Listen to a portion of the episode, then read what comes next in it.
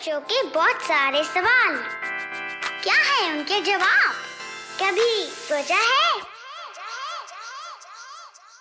आज कभी सोचा है मैं एक स्मेल की बात करेंगे जो बहुत ही अच्छी स्मेल होती है, बहुत अच्छी सुगंध होती है। और वो आती है हमारी पुरानी किताबों में से। लेकिन कभी आपने ये सोचा है कि हमारी ओल्ड बुक्स में से इतनी अच्छी स्मेल आती क्यों है? Why are old books smell so good आज उसको जानेंगे और इसको जानने के लिए हमको कुछ चीज़ों की बात करनी पड़ेगी राइट जो बुक्स में इन्वॉल्व होती हैं।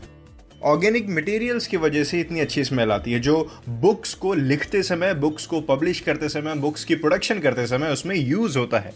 जैसे कि सेल्यूलोस वुड पल्प यस ये दोनों चीज़ें, जब ये दोनों चीज़ें लाइट के साथ हीट के साथ और पानी के साथ रिएक्ट करती हैं ओवर द टाइम मतलब बहुत टाइम रख जाते हैं हम बुक को, कहीं पे रख कर भूल जाते हैं, साल हो जाता है, दो साल हो जाता है, या फिर कभी कभी बहुत पुराने बुक्स हमको किसी बक्से के अंदर मिलते हैं, उनमें से भी बहुत अच्छी स्मेल आती है। वो इसी वजह से क्योंकि वो जो सेल्यूलोज और वुड पल्प यूज़ करा गया उस बुक के लिए, वो लाइट के साथ, गर्मी के साथ, पानी के साथ रिएक्ट करता है। आप बोलेंगे कि लाइट तो उसको मिलती नहीं है। छोटी अमाउंट ऑफ़ लाइट या फिर अगर लाइट नहीं भी है, वो अंधेरा है, उसके अंदर भी वो रिएक्ट कर रही है। वो जो गर्मी उसको मिल रही है, उससे भी वो रिएक्ट कर रही है। जो पानी, आप बोलेंगे पानी नहीं मिलता। वेल वेल वेल बहुत गर्म जगह पे हल्का मॉइस्चर पॉइंट फाइव का मॉइस्चर ज़रूर क्रिएट होता है। और उसी को हम यहाँ वाटर कह रहे हैं। और जब ओवर द टाइम वो स्मेल रिलीज़ होती है बुक को खोलने पर बहुत टाइम बाद तो वो एक volatile organic compound V O Cs smell करती है।